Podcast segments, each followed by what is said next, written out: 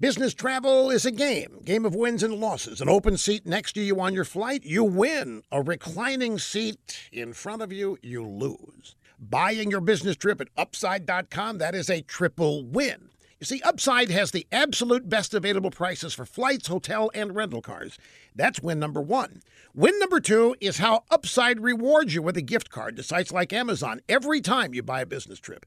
And the third win is the amazing six star treatment you get from Upside's Navigators, their customer service specialists. Navigators are instantly accessible 24 7 on the Upside app.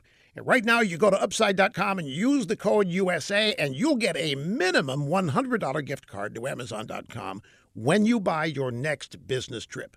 That's simple, folks. Just use the code USA, upside.com.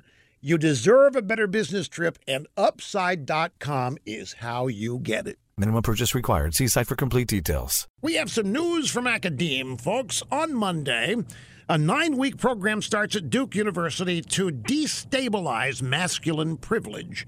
Male students are being recruited, or as the university website puts it, male identified or masculine of center students are being recruited. The application asks recruits to list their preferred gender. The program is targeting men.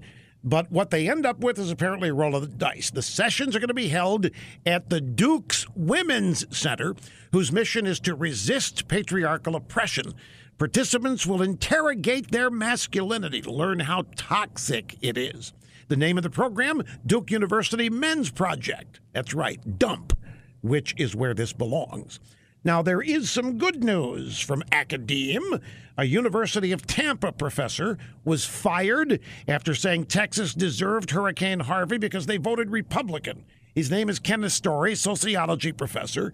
He tweeted, I don't believe in instant karma, but this kind of feels like it for Texas. Hopefully, this will help them realize the GOP doesn't care about them. Well, he's been dumped. A Georgia high school teacher is gone after kicking two students out of class for wearing Trump t shirts.